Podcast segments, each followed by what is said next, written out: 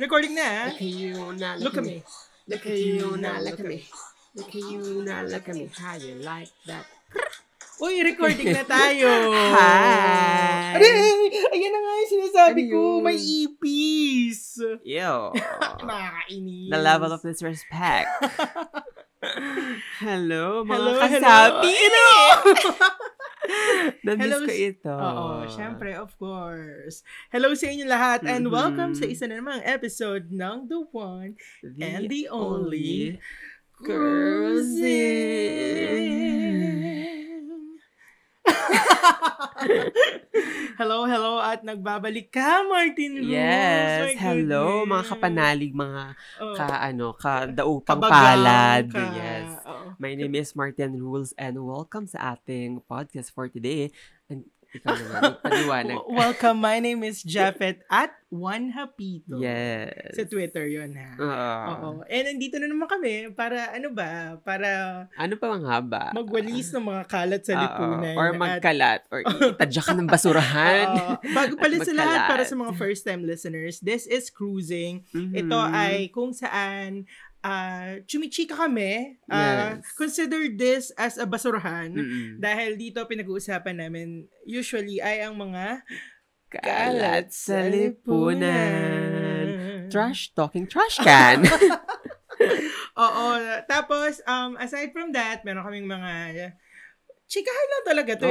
Chikahan lang. And hindi ko nga alam, baka tayo pupunta sa political... sa political category na loka. Basta bang gusto mo pag-usapan natin sa Sharon Cuneta?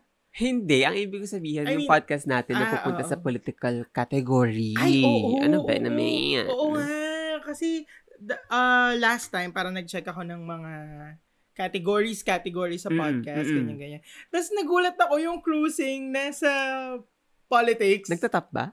Hindi ko alam eh. Basta nasa chart. As a chart, okay. Hindi ko kasi tinitignan yung mga, hindi ko tinitignan kung ano yung, kung nasang top na ba tayo, ganyan. Well, everything is political naman, So, anyway, ngayong araw na to, magkakamustahan muna tayo. Okay. Kasi diba ganun naman ang format natin. True. Plastikan muna. Ganyan-ganyan muna. Mars, kamusta ka, Mars? Oo, gano'n yan. Kamusta ka? Ako na naman. Ikaw mag-umpisa, Jay. Ikaw mag-umpisa, Jay. Busy ka. Ang daming naghahanap sa'yo. Oo, grabe. Dahil kinabisihan ko itong ginagawa kong bagong segment or episode sa aking YouTube channel, which is yung Philippine True Crime Story, kung saan tinatakal ko yung mga nangyaring totoong krimen sa Pilipinas while I do my makeup.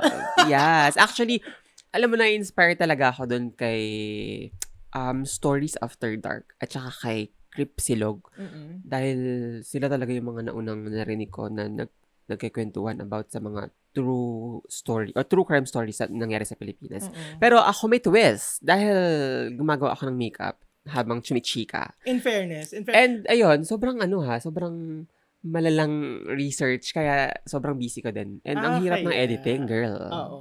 Wait, bago nga pala ang lahat, sa mga nakikinig sa amin, live kami sa Kumu. Hi! Oo, live kami sa Kumu. Doon namin ginagawa yung live stream namin. Mm-hmm. Kung yung iba, ginagawa nyo yung live stream nyo sa Facebook, kami dito sa Kumu. Sa Kumu. So, Kumu, baka naman. Mm-hmm. Oy, hello sa mga Kumu police na nanunood ngayon sa Kumu. Kung gusto nyo kami mapakinggan, maaari nyo bisitahin namin podcast sa Spotify. Hindi pa tayo available sa Apple Podcast, no? Hindi pa available. Hindi ko na alam bakit eh. Pero, yun, pwede naman nila ma-check sa Spotify yung ating mga podcasts. Yes. Yung Cruising PH and Quickie PH. Yes. True. Okay, ikaw naman. Ako, this week, nag-chika ako sa'yo, pero sa atin lang. No? Pero yung buong barangay nakaano. Kasi, kaabang. Nagkasagutan kami ng boss ko. Tapos, alam mo yung pakiramdam ko. Tell us the tea. Pakiramdam talaga matatanggal na ako sa trabaho dahil nga doon. Pero nakakatawa naman na dahil nga ikaw pa ba? Talagang palasagot ka din? Hindi naman sa palasagot. Sadyang napagod na talaga ako. As in, parang ang nakaka-frustrate magtrabaho sa bahay. Mm-mm. Tapos ang daming distractions. Nakakatawa lang na nung nag-descent ako, pinakinggan ako. Sana ayan. All pinapakinggan ako. So, doon ko na-realize na dapat talaga kung may injustices kang na-experience, erase mo. True. Hindi pwedeng hindi ka mag-dissent, hindi pwedeng tiis-tiis lang. Totoo. Tanggalin na natin yung resilience na pag-iisip na yan. Totoo. Ah, ayun na naman tayo. Kamustahan pala. True. Naipasok na agad natin. Oo. Wait, last month, July na kasi tayo nagre-record. Oo. Kumusta ka nung Pride? Pride, nag-live ako sa Kumu. First time ko nag-live sa Kumu. Tapos, gumawa ako ng makeup look. Uy, alam mo, puro tayo banggit ng Kumu. Hindi, wala kasi, bang pa-sponsor dyan? First time ko na nag-live sa Kumu habang nagmi-makeup na for Pride. Tapos, nag-transform ako into a fabulous extravaganza na drag queen. Nakita ko yun sa Instagram mo. Ang ganda mo. Pabalakang tayo. Pabalakang, oo. May pabalakang tsaka may pabugay ka. So, ayun ang ginawa natin nung Pride dahil nga hindi tayo makakalabas. Mm-mm. Yes. So, kaya tayo nag-transform na lang sa bahay at nagtalak ng ating saloobin at ginamit ng social media. Go. Ako kasi nanood. Actually, alam mo ba, hindi ako nag-post ng Thirsty Listener Stories tsaka ng episode for Quickie during Pride. Kasi wala lang, parang pakiramdam ko mas gusto kong mag-focus tayo dun sa mga issues. Ayoko kasing gamitin yung paano ko ba ipuput into words? So, ayaw kong gamitin yung Pride na time para i-promote yung podcast, maggawa-gawa ng mga ganito. Parang gusto kong mag-focus tayo sa pag-protest ng mga real issues na nangyayari. And, yun na nga, magta-transition ako dun sa naganap na pag-aresto. Dun sa Pride 20. Oo, sa Pride 20. Na sobrang galit ko nung time na yun. Na parang illegal yung arrest. Tapos, ilang days silang na... Oo, ilan. Tapos ito pa, nag-post yung Manila government, nagtaas ng pride flag na parang nakaka-insulto. Hindi nyo man lang... Ano yun? Anong tawag dito? Hindi man lang nila... Hindi acknowledge. Hindi man... Yung nag-organize ng Pride sa Manila. Yung organization? Oo, yung organization na nag-organize Summer Pride, MMM. Oo, yung mga Summer Pride. Hindi man lang nila kinondem yung act na ginawa ng Manila government. True. Parang, ano ba yan? The clownery girl. Oo, hindi man lang sila nag-demand na i-release yung Pride 20 dahil walang grounds yung arrest. Oh, and feeling ko din, ang dami kasing nangyayari kaya hindi ka na rin nakapag, update or nagamit yung platform mo para i-voice out yung nararamdaman mo. Actually, ginamit ko yung yung Twitter. Oo naman. Hindi, pwede po ba kayong maabala saglit po? Ay, sorry. Nakakaano naman si KP12 Delta. Oo. O sige, Sorry, meron lang kaming sa Kumu. Yes. May chika lang. O sige lang, Kumu Police. Go lang po about sa cover photo. Ano cover photo? Yung cruising na cover photo. Bawal ba yun? Baka bawal. O di ikat na natin to. Ang dami namang ng Kumu. Pero... ikat na natin to. Okay, bye Kumu. Bye. Ganun lang kadali. Huwag na tayo makipag-away. Kailangan picture muna streamers mismo. Oh. Hindi na. Sige na. Okay lang. Hindi ko ma-ex. Ay, my God. Bakit ayaw niyong magpa-ex? Ayan na ang tala tuloy. Kung, kung nakikinig kayo, marami kasing restrictions sa Kumu. Sa Kumu. Sobrang dami. Sobrang daming restrictions. Oo, bawal parang naka-topless. Bawal, ano pa ba? Bawal. Oo, kasi may mga batang nanonood. So, may mga bata kasing pero sana meron silang, parang age limit rights naman nila dahil platform nila yun. So, at least may nag-gatekeep kaysa wala. Maging, maging piyestahan ng mga pedophilia yung Kumu. Oh diba? My God, so, exactly. Mas okay. Okay. So, yun.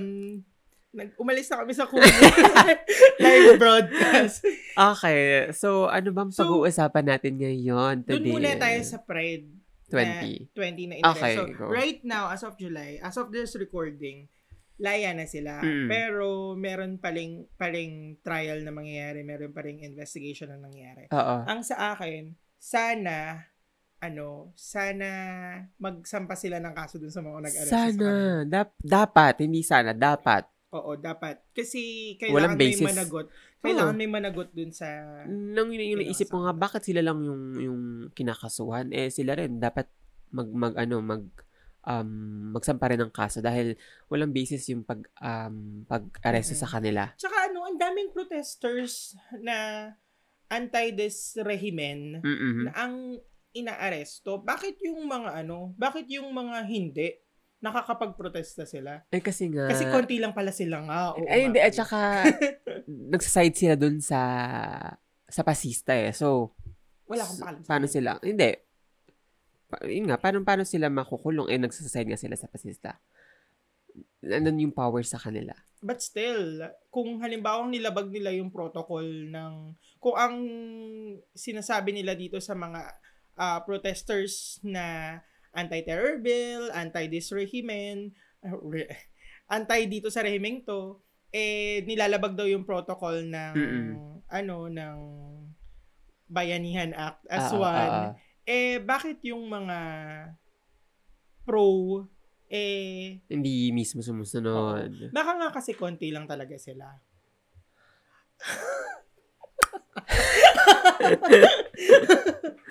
Hindi nila kaya yung masyadong madaming True. Hindi nila kaya punuin yung kahabaan ng sa UP. Yung lane sa UP. Ay, nako. Anyway, ilang araw na lang maipapasa na ang terror bill. 7 days. Masasabi ko pang maipapasa. Maglalapse into law. So, ayun, tago good na tayo. Good luck sa atin. Hindi ko alam, nakaka-frustrate kasi isipin na yung Congress and Senate majority doon ay parang go lang ng go sa mga kung ano yung gusto nung nasa taas. True. Pro pasista. Diba? Nakaka-frustrate. Tapos parang kahit anong sigaw natin, hindi sila nakikinig. True. And may nakita akong post ng parang you can jail the protester but you cannot jail the revolution. So, kailangan mapasaman yung terror bill. Hindi tayo dapat matahimik or manahimik. Dapat laban lang talaga tayo. Laban lang talaga. True. Ano tong sasabihin ko? Hong Kong. Alam mo, feeling ko, nagpa-plot lang itong mga dissenters and mga activists. Dahil etong Hong Kong talagang mga aktivista talaga eh. Feeling ko nagpa-plot lang sila ng kung paano nila aatakihin itong komunistang China. Kung tinitingnan nila kung paano nila aatakihin ng mas effective. And nakakatakot na yun na yun nangyari sa kanila. Bawal na sila mag-dissent, bawal na gumawa ng act against the government, and tayo din through anti-terrorism bill maaring maging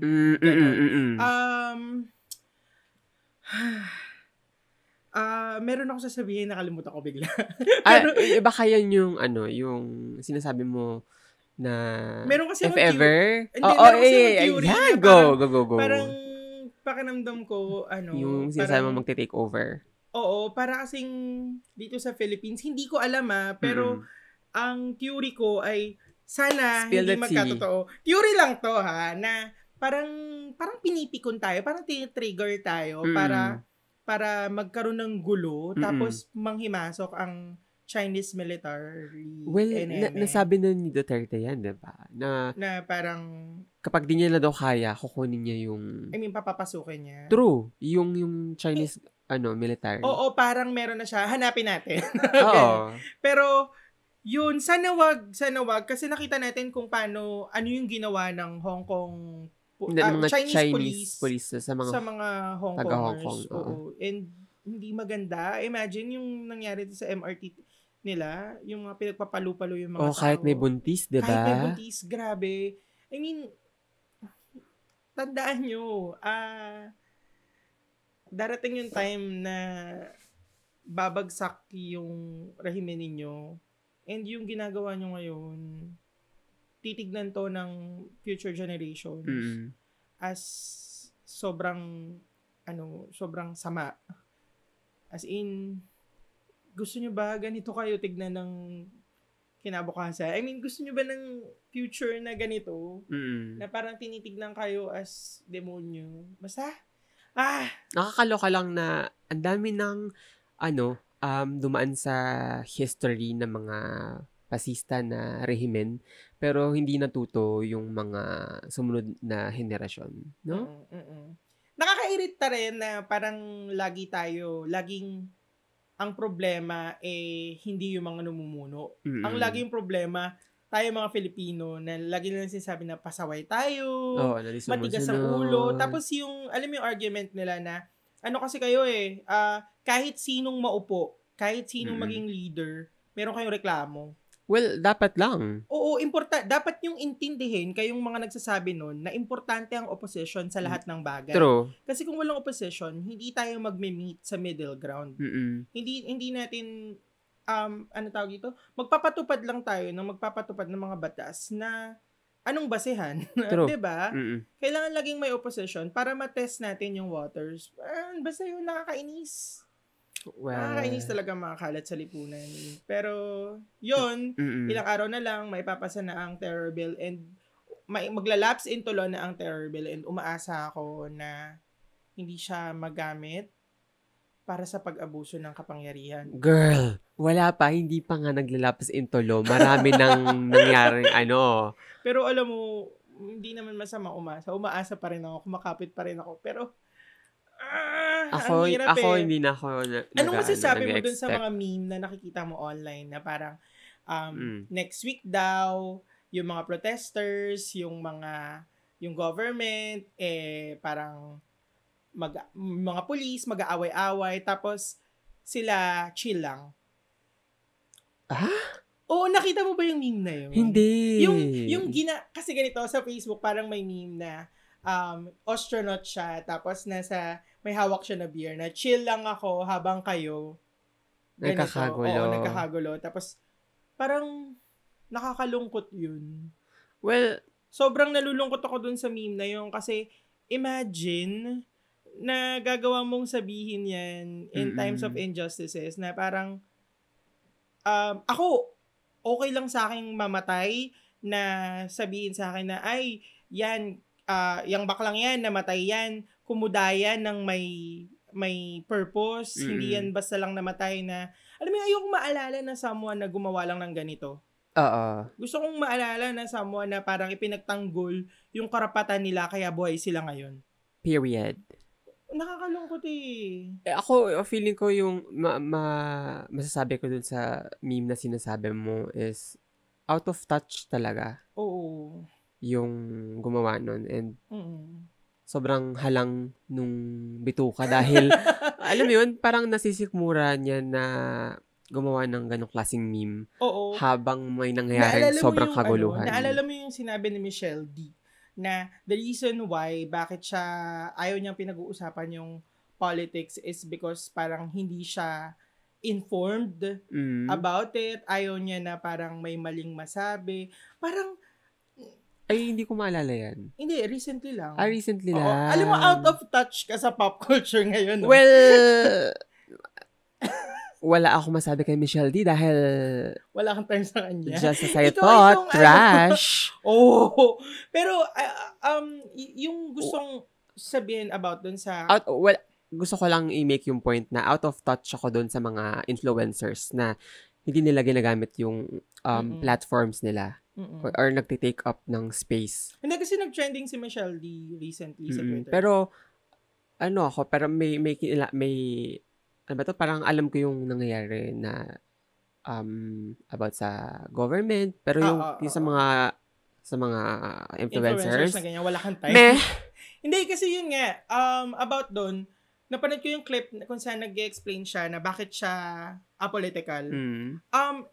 it feels like parang ini-empower niya pa yung mga apolitical na tao para sa akin. Parang imbes na gamitin mo yung platform mo para sabihin na i-educate natin yung sarili natin. Kasi diba, sabi ko nga, tayo ring dalawa, hindi naman tayo informed din that much, pero pinipilit nating aralin, pinipilit nating alamin. Totoo. Dahil nga, nararamdaman na natin, nasa laylayan tayo ng lipunan, eh, nararamdaman na natin yung epekto nung hindi pagsasalita, nung hindi pag-dissent.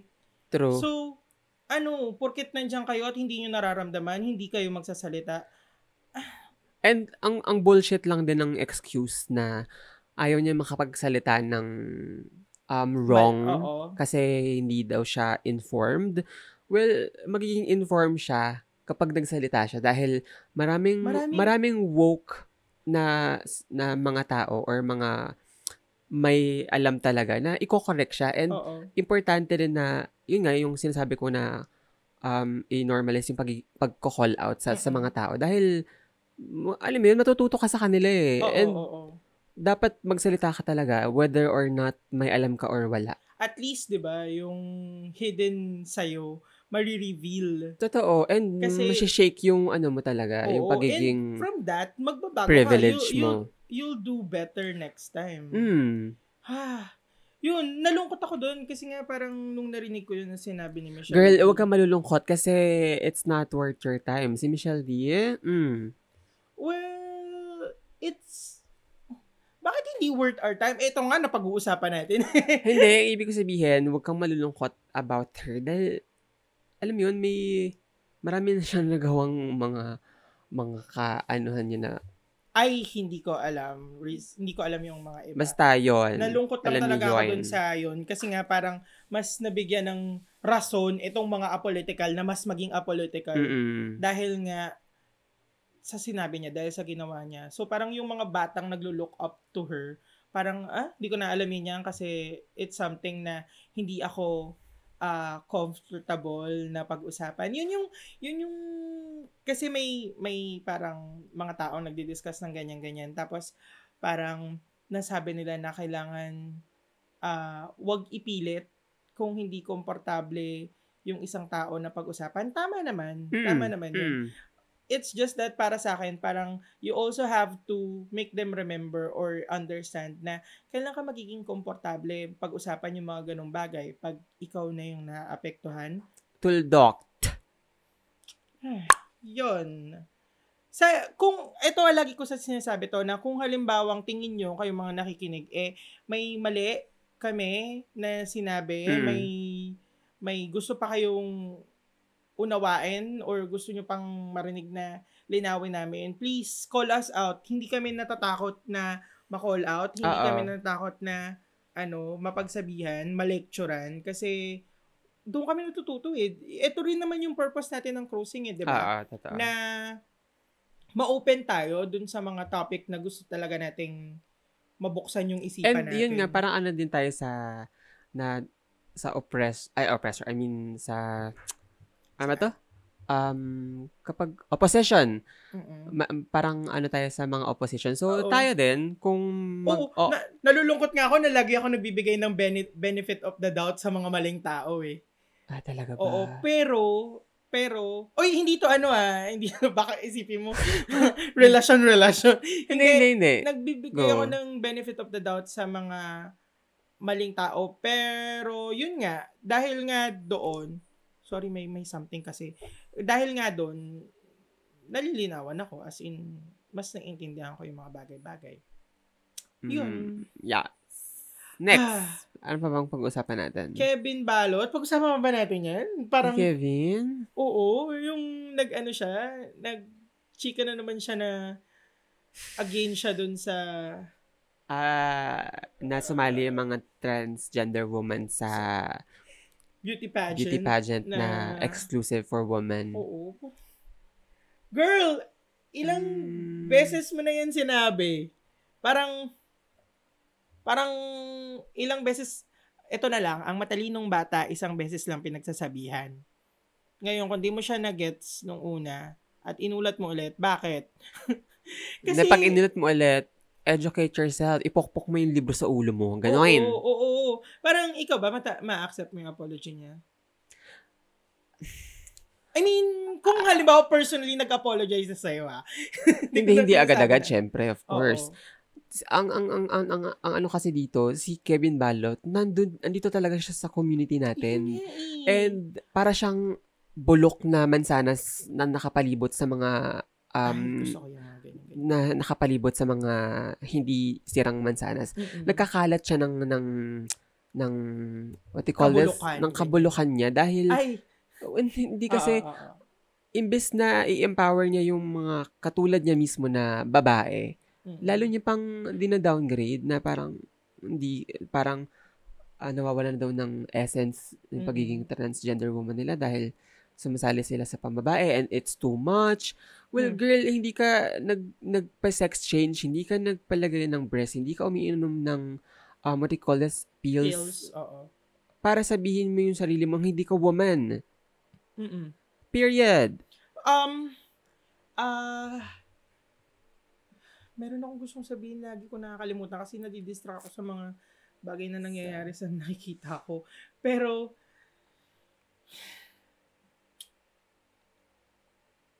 go. We have all the time. Hindi ako makapaniwalang nasabi niya yun eh. Parang, kung halimbawa mag-a-apologize, ayoko siyang i-cancel. Well, hindi naman talaga helpful yung cancel culture. Oo. Parang sa akin lang, sana makita ka namin. Kasi I look up to her eh. Nakasama, lalo yung nakasama mo. Nakasama ko yan sa isang campaign ni Mickey Galang ng week. Mabait si Mickey, si Kevin. Ang hindi ko lang lubos maiisip na nasabi niya yun. Oo. Na parang, ako, yun nga, nilalook up ko siya. Kasi nga, alam mo yung Pantene commercial. It's like, oh my God! May representations. Sobrang saya. Tapos, biglang yan. Akala ko parang natuto na siya dun sa previous interviews niya. Akala ko okay na. Akala ko na. Tapos, biglang yan. Tapos, sinabi niya pa during Pride Month. Nakakalungkot. Nakakaloka rin kasi feeling ko, parang victim siya nung napakahaba at tagal at napakalalim na ng heteronormative na idea sa pag-iisip niya. And kasi sa environment, ganun na lumaki na parang alam mo yun, parang ang superior lalaki, babae, walang third gender. So, well, girl, educate yourself more. Kahit na nasa community ka na. Well, yun lang masabi ko. Toldo. Period. Next. Since nag-uusap-usap din naman tayo about sa Pride, bakit nga ba July tayo nag-usap ng Pride? Bakit hindi during Pride month? Well, everyday is Pride. Itong cruising na to, tayo, we carry our flag every day. Sa lahat ng ginagawa natin, dito sa cruising, sa quickie, we carry our flag. So, hindi natatapos ang Pride sa Pride month. Oo, sa month ng June lang. Oo. Intersectional ang struggles ng sangkabaklaan. So, nasa lahat tayo. Oo, and dapat natin to i-celebrate araw-araw. Oo. Hindi, because everyday is a celebration of life. Yeah! Come on, Angina! Uy, wait lang. Usap tayo tungkol sa RuPaul. Let's go. Alam mo, nakakalimutan natin to. Lagi.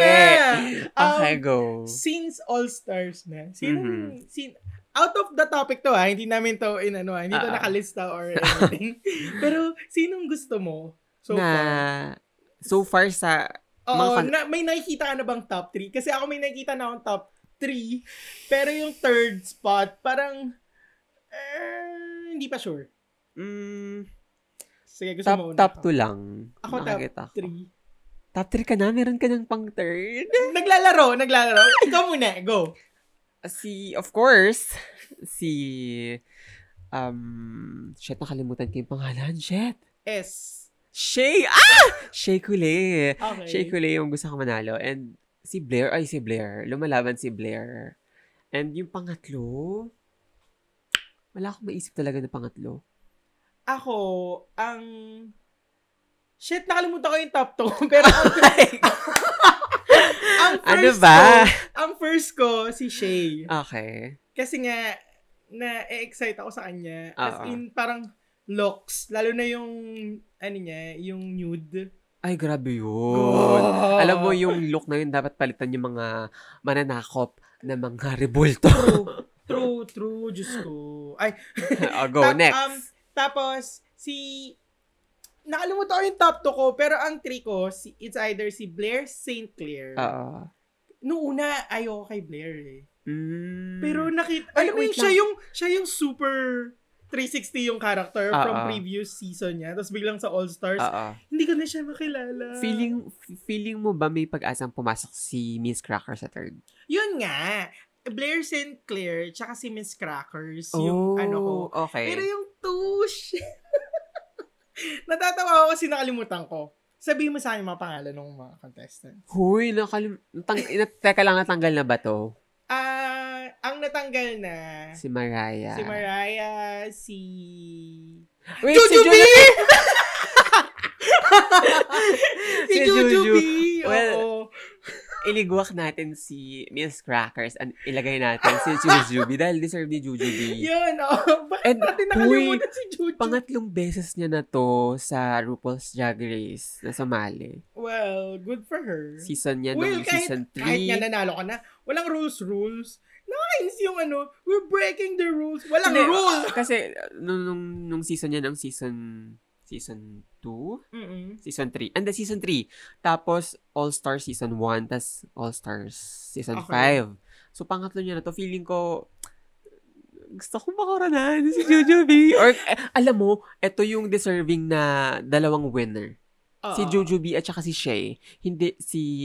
Well, sorry. Kasi hindi ko rin talaga gusto na nanalo. May dalawang winner. Parang, hindi ko feel yung... Bakit hindi nag-decide? Ba't hindi si Monet na lang? Pero wala naman siyang pake. Well, true.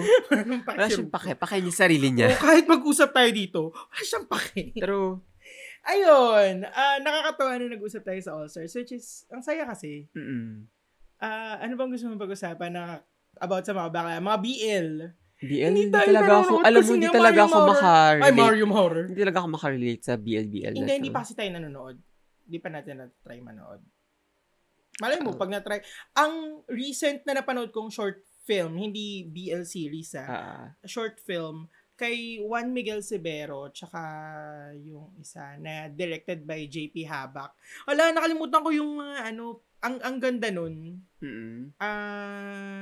Quarantine story, ganyan-ganyan. Na, search nyo na lang yung short film ni Juan Miguel Severo tsaka si JP Habak. Kasi nakalimutan ko na eh. Short film, matagal na yan? Hindi, recent lang. Pinost nila sa Twitter. Tapos pinanood ko, pupungay-pungay pa yung mata ko kasi parang nagising lang ako. Hindi ko alam, basta nagising lang ako ng madaling araw. Tapos sabi ko, nagtumingin ako ng Twitter, tapos nakita ko yun. Tapos pinanood ko, ang ganda. In fairness. Oo, tapos ang daming subliminal messages na parang, yun yung time na nagsusulat ako ng yung episode na to. Oh. Yung this Saturday na episode. Yeah. Nata-excite ako sa Saturday episode. Sana makinig kayo. Alam mo, marami na naman nakikinig sa Quickie PH. So, hindi talaga ba? Tinitignan ko yung natin, parang, bakit parang wala nakikinig? Parang pa-downhill. Okay lang. Kung hindi kayo nakikinig, huwag niyong pilitin yung sarili niyong makinig. Pero kung makinig kayo, may enjoy niyo yung sa Sabado kasi na-enjoy ko nga siya. Eh. Diba? Ikaw mismo ng sulat. Oo. Usually, diba, naiirita ako sa sinusulat ko. Pero natuwa naman ako dito. Malay mo no, yung naiirita pala ako, yun pala yung maganda para sa iba. Pero yung gandang-ganda ako, tapos biglang, ay, tsak. Totoo yun, nakakainis. May mga ganun, no? Na parang talaga. Super into it ka, tapos biglang tsaka sa iba. Oo, tsaka sa iba. Pero that's okay. Learning curve yun. And meron talaga, Joharis window nga, diba? Meron tayong mga blind spot na hindi natin nakikita, pero nakikita ng iba. So, since puro pride naman ang pinag-uusapan natin, let's talk about pride. How about that? Like that? Barabing, barabung, bung, bung. Okay, go. Wait. Sige, go. Okay, go. Kanina, nung inopen ko yung topic na to sa'yo, kasi hindi nag-research, no? Mas, lagi na lang, every time na nakakarinig tayo ng topics about pride, mm-mm, na pag-uusapan yung Stonewall, mm-mm, which is yun daw kasi, hindi, yun yung ugat nung pride protest. Mm-mm. Doon nag-start.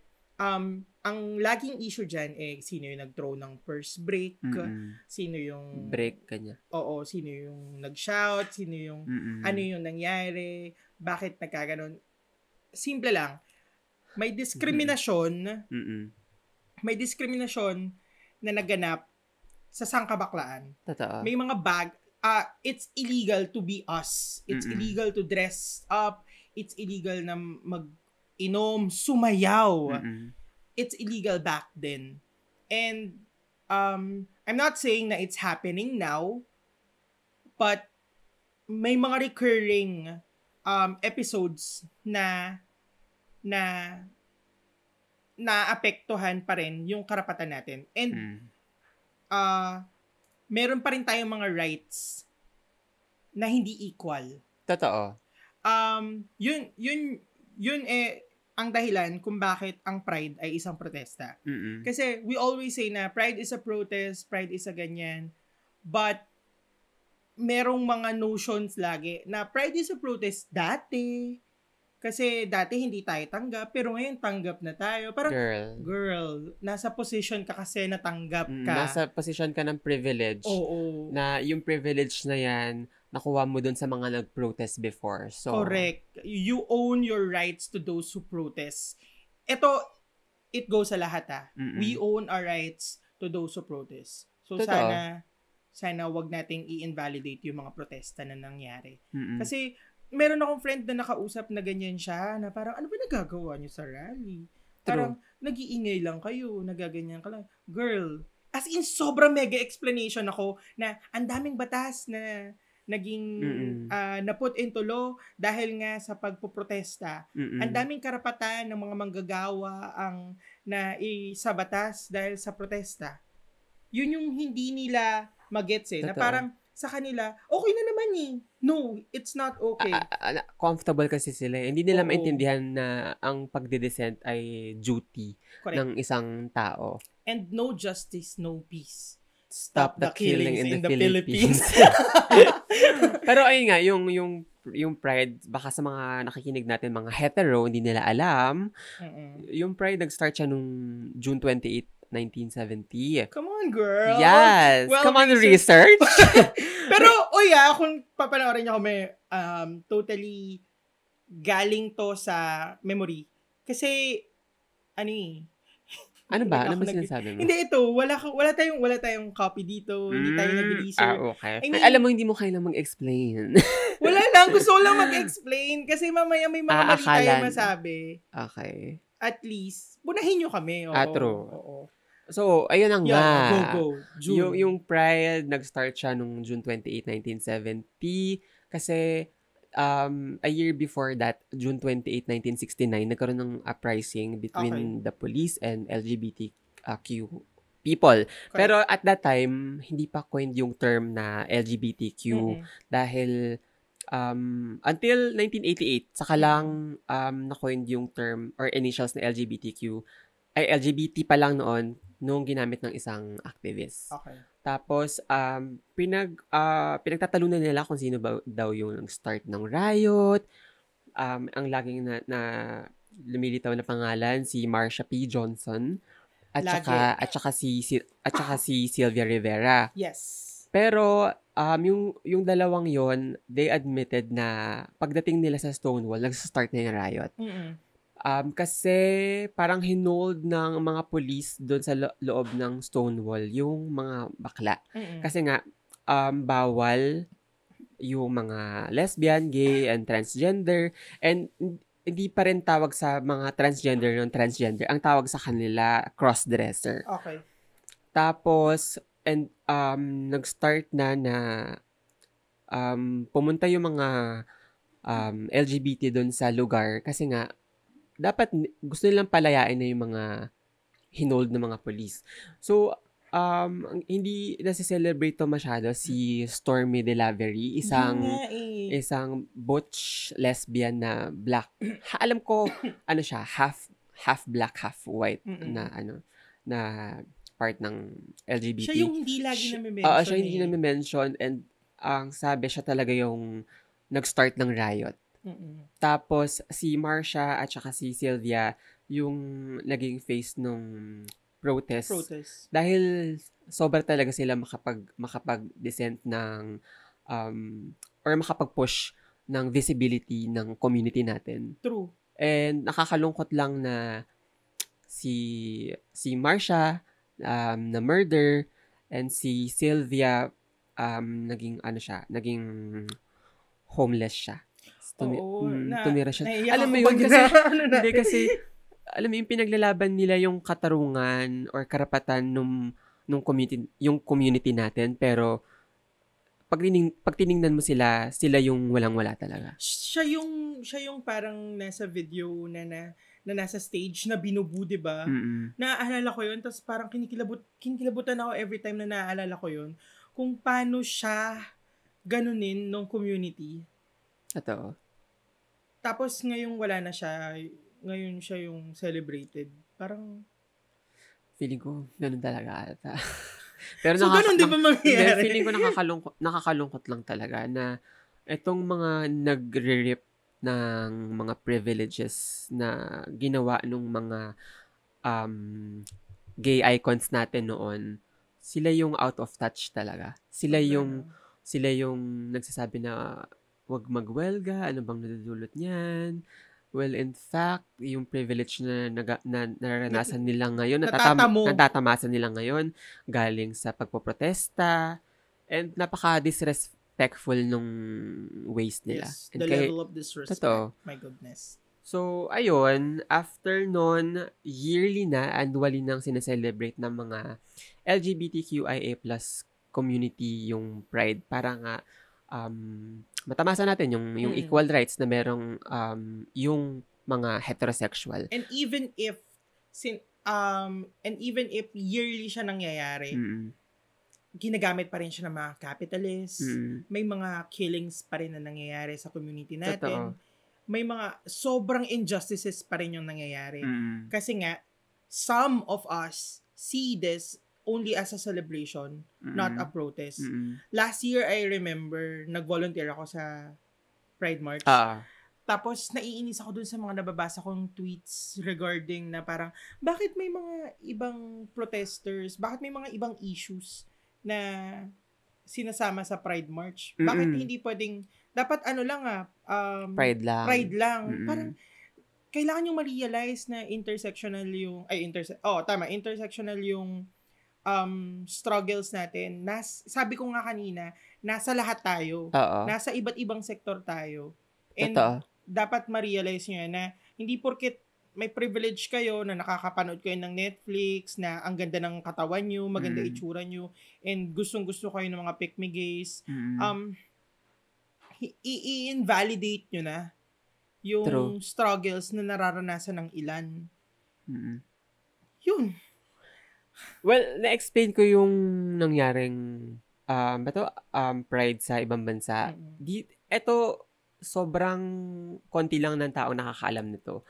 Yung kung paano nag-start yung pride sa Pilipinas. Oh, actually, explain ko. Hindi, ito ay based lang sa memory na memoir. Oo, kung gusto niyo mag-research, mas matutuwa kayo, as in may excite kayo na parang, oh my God, ganyan pala. Kasi, yun nga, di ba, nag-volunteer ako nung Pride March. Tapos parang meron silang series of talks. Meron akong inatinan nun na talks na parang nag-uusap-usap sila kung sino ba talaga nag-start? Paano ba talaga nag-start? Sino ang nag-start ng Pride March? Kasi, for all we know, ako rin nung time na yun, ang alam ko, 1996 yung na Pride March. Oo. Which is, may hindi pa pala ako alam. Uh-oh. Tapos, yung Pride March sa Pilipinas, nagkaroon, nung 1994 kasi, June something din, 1994, nagkaroon ng, oh my God, nakalimutan ko na yung, nagkaroon ng sang kabaklaang pag-aalsa. Rally. Hindi, nagkaroon ng rally about sa value-added tax. Mm-mm. Tapos, nakakatawa kasi ginamit to nung mga bakla para ginamit nila yung anong yun, avenue na yun para makapagprotesta. Para mag-unite tapos mag-march sa kalsada. At least maraming natamaan na important thing. Ano ba to? Ang kaso, issue. And ito yung matutuwa ka, first yun sa buong Asia. Period! Diba? First na nagmarcha yung sangkabaklaan para sa ano, nakalimutan ko na metropolitan something yung tawag doon. Tapos parang church sila. Tapos ni-unite nila yung mga gays para magprotesta. Tapos parang i-celebrate natin yung Stonewall riot na nangyari sa pamamagitan ng pagpoprotesta. Which is, ganun naman talaga yung ano natin eh. Ganun naman talaga yung essence ng Pride. Tapos, hindi siya ganun daw ka-documented, pero may video eh. Oh, excuse me. Punta kayo sa YouTube, search nyo. Asia's first LGBT Pride March. Something ganun. Oo. I-search nyo. Hindi ko ma-search dito sa laptop kasi nga nakakonect yung nag-record microphone. Tayo. Oo. So, ang hirap kasi pag tinanggal ko, mawawala yung internet. True. So, yun. 1994 talaga 1994, nangyari. Yes. Tapos, nung 1996, doon na, first na parang yung initiative na, ang initiative nung 1996 naman na marcha ay para i-unite ang community natin para doon na sa mga advocacies na nakatuon doon sa pagtaguyod ng mga karapatan natin. At doon na nag-start. Yearly na siya na nag-ano. Pero hindi yun yung first. Ang pinakauna talaga, kung titignan mo, yung 1994. And nakakatuwa ng first. 1995 wala. Hindi na siya natuloy. Tapos bilang 1996. Okay. Hindi ko sure Hindi ko sure. Pero alam ko 1994 tapos 1996. Okay. Baka meron pero yun. Oo, kasi alam mo naman yung society ini-erase tayo. Yung people natin, 'di ba? Oo. So kung tayo yung first in Asia, bakit hindi pa rin nalilegalize yung mga nakakalungkot ano lang na tayo yung first in Asia pero hindi ma-legalize yung same-sex marriage. Yung SOGI. Yung SOGI equality bill, hindi mapasa-pasa. Pero itong terrorism bill, isang ganun isang lang. Snap, yes no? Lang, go na. So, hindi ko kayo maintindihan. Yung mga, ano natin, mga Congress and Senate natin. Well, na, kahit, okay. Ako maintindihan ko kung during this pandemic, hindi nila unahin yan eh. Pero unahin nila yung bill for mass testing, i-address yung COVID-19. I-address yung mga Pilipinong nawalan ng trabaho. Yung walang makain. Tapos yung mga napatay na mga militar. Totoo, hindi. Alam mo na, ina-expect ko nga, naghihintay nga ako kasi, di ba, yesterday ba? Nakalimutan ko, Monday ata. Hindi na kasi ako nanood ng press con niya eh. Hindi rin ako nanood eh. Hinihintay ko lang yung ano ni Joseph Morong. Pero hinihintay ko na parang, during the press con, mabanggit niya man lang niya yung mga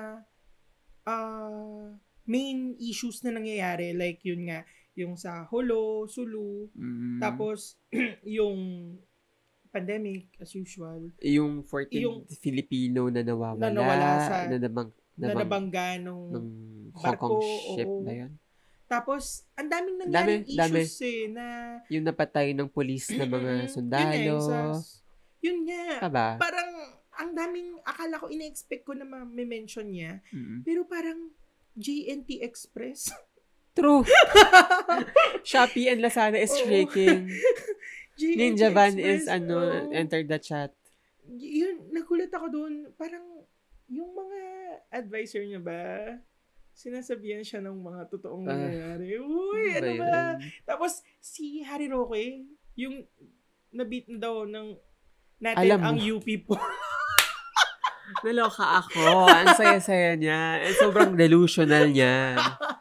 Naloka. Tapos pag-check nung chinek ko kasi rin, kasi nga may nakita ako sa Twitter na nag-check. So ako, ano to? Bakit may positive na 40 plus thousand? Sabi ko, ha? Hindi ko nagigets. Parang yung UP kasi, meron silang, ano ba to? What do you call this? Poll. Ay, hindi poll. Parang may... Shit, nakalimutan ko yung word. Ano sila, meron sila... Parang sabi nila, by June, may ganito silang amount ng people na may infect ng COVID. Uh-oh. Tapos ang sabi ni Harry Roque, hindi daw umabot sa ganun. Sa so, 40,000. Oo. So, yung unang nga sinabi niya, parang nabasa ko 3 million eh. Ewan ko dyan. So, nanalo daw ang Pilipinas. Let's do it again sa July. Dahil nanalo daw again sa prediction ng UP. Ng UP. Eh girl, pagkatingin, ano pa din, June pa rin no, naging 46 na te. So, ang tayang delusional. Tsaka hindi yung prediction ng UP yung pinakalaban natin. Ang kalaban natin dito, yung virus. And yun nga, hindi ko... Parang naging lax tayo, no? Sobrang naging lax tayo. I mean, ako ha, dahil nga lax yung ginagawa ng mga namumuno, nagiging lax na rin tuloy yung mga tao. Tapos, by the end of the day, ang sasabihin nilang pasaway, yung mga Filipino. Kasi halimbawa, ngayon, naiinis ako na ang daming bata sa labas. Diba? Parang, hoy, may virus pa, ba't kayo nandyan? Totoo. Parang, naiinis ako. Mm-mm. Pero, nakakalungkot, gaya nga nun sabi mo, paano kasing, kaya nandyan yung mga, kasi yung mga magulang nila nandyan din. True. And, bakit ganon? Kasi nga, yung mga magulang nila na bumoto nitong mga to, ano rin, nakikita na yung leader nila, ganun din. Totoo. Parang lax na lang. Mm-hmm. Parang, tapos bilang ang sisisihin. Alam mo yun? Woo! And that's it. Let's go. Alam mo yun, parang 2020, may pasista pa rin. 2020, may mga homophobic pa rin. Di ba kayo natuto sa mga predecessors natin, mga te? Ano na, walang pag-usad, di tayo progressive.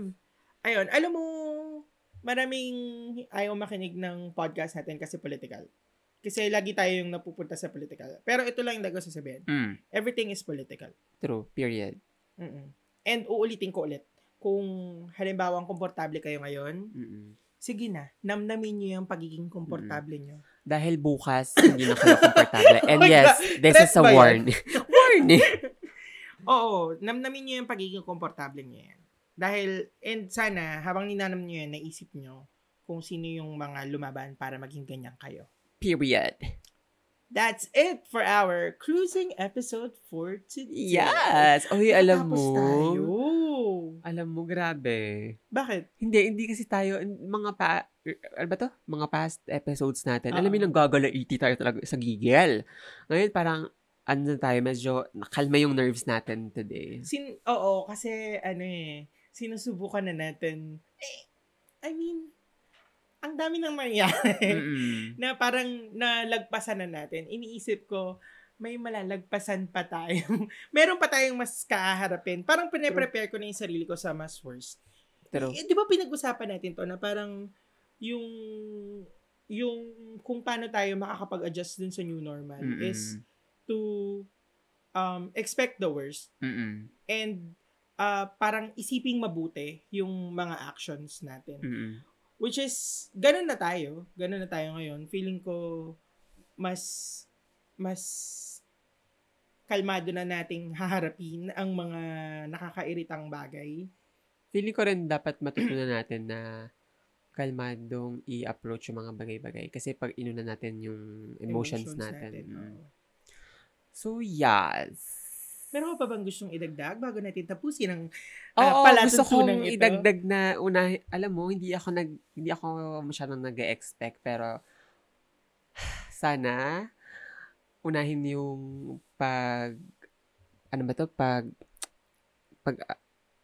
nakalimutan ko yung word, Ako sasabihin ko, bumoto kayo eh. Hindi. Or mag-register na kayo. Hindi ako nag-expect, pero sana unahin yung pag-ayos ng COVID-19 sa mga Pilipinong walang trabaho, mga nagugutom, kesa sa pagbago ng pangalan ng isang airport. Oh my God! Diba? Nakalimutan ko na yan kasi parang kesa yung JTNT issues, JNT. Nag-apply ako dyan, di ako nakapasa. Hoy, JNT. Kaysa yung, mga delusional acts nila, kaysa yung, kaysa pinaprioritize yung mga Chinese people and tayo mga nagiging second class citizens sa sarili nating bansa. So, ayan, yun yung mga gusto kong points na iba to. So, ikaw naman, go. Wala na, tapos na yung mga points ko eh. Gusto ko lang palang mag-shoutout. Ah, yes! Ito talaga yung ano, ito talaga. Natatawa ako, nahihiya ako. Baka may mga hindi kami na-shoutout ha. Sige, go. Oo. Una, shoutout pala kay Sherwin Cadabona. Hi, Sherwin! Oo. Nakikinig sa atin sa Twitter, nag-message siya. Oo, alam mo, parang familiar nga ito kasi nagla-like siya sa Instagram. Oo. Alam mo, hindi ko na nabibisita yung Instagram ko. Kamusta na kaya? Mabuti pa kaya siya? Well, sa Instagram, alam mo, marami pa rin out of touch na tao. So, kailangan mong pumunta doon para mambulabog, mangalampag. Ayoko. Feeling nyo na toxic ako eh. Okay. Oo. Tapos isa pa, si Vonsky. Ayan, si Vonsky. Hello. Sabi niya nakikinig ang kanyang mga magulang at kamag-anak sa probinsya. Ay. Sabi ko nga, ano bang probinsya mo? At nang mabati, pati yung mayor tsaka yung constituents niya. Para alam yung sobrang mga program sa radio. Oo. So yan, Sherwin and Vonsky, maraming salamat sa pakikinig at pagtitiis sa aming mga I-shoutout din natin si Carissa. Uy, si Carissa. Alam mo, gusto kong makausap si Carissa. Ako din. Nakikinig ka ba ng mga letters niya? Alam letters, mo, wait lang, recently lang nga, may nag-share ata siya sa IG stories niya. Tapos sabi ko, uy, na-miss ko na makinig sa mga podcast kasi sabi ko sa kanya, hindi ako masyado nakakapakinig dahil ang busy ko mag-research for Philippine True Crime Story. Ano mo nga yung ano niya? Bisitahin mo nga yung podcast niya. Oo, kailangan kong makinig ulit. Nakakatuwa kasi parang short lang na letter. Mm-hmm. Oo, short lang yung mga letters. Tapos parang si ate mo girl, nagbabasa ng letter number 11. Tapos may mga kuliglig sa background. Kaya ako bumili ng kuliglig. Sabi ko, ay parang gusto ko rin ng mga kuliglig sa Carissa, background. Carissa, true influencer. Kaso, itong mga kuliglig naman na binili ko, every time na parang willing na ako mag-record, umaga sila nagkukuligligan, ayun hindi gabi. Tapos, kasabay ng kuliglig yung kapitbahay na ano. Si Carissa, ano ba? Carissa, sagutin mo kami. Totoo bang mga live kuliglig ba ito? Oo, totoong kuliglig yun. Sabi niya? Kasi, oo. Nakachat ko siya. Sabi ko, hantarin naman pa kuliglig. Enemy, ganyan. Oo, nice. Oo, natutuwa ako. Feeling ko ang sarap-sarap mag-record sa kanila. Totoo. Feeling ko pinipitik ni Carissa yung kuliglig. Charot! Para tumunog. Oo, hindi kayo mag-aano. Hindi kayo magtutunog. Letter number 1. May maririnig. Hoy, ano naman, si Carissa. Sabi ko pa naman, hoy Carissa, mag-ano tayo, tatawagan ka namin. Alam mo, lagi natin, hindi na natuloy. Lagi natin binabakla si Carissa. Carissa, we love you. Uy, pero gusto ko na talagang makabalitaktakan si Carissa. Ako din. Oo. Feeling ko talagang balitaktakan. Marami akong questions. Ito pa sa article na to. Gusto ko malaman yung isa-isahin yung constitutional. At bakit hindi pa ito... Sige nga, ano nga yung preamble? Oh, explain mo sa amin yun. Bakit hindi ito, updated 1978 to 2020 na? Oh my God! 1978, 1987! Anong constitution? Yung matandang constitution pa, girl. Ayun, grabe. Sumakit. In fairness, sana naging masaya ko sa ending ng episode na to. Dahil... Kasi kami yung wave ng natin. Puro basag halakha. Yan. True. Hay nako. Alam mo, in fairness, nag-end tayo sa maligayang... Oo, lagi kasi tayo parang... Oo, stress. Tapos kulang na lang magsuntukan tayo after. Thank you kay Carissa Maria. Totoo. Carissa Maria. Oo. Pakinggan niyo yung podcast ni Carissa. Yes. Kuliglig girl.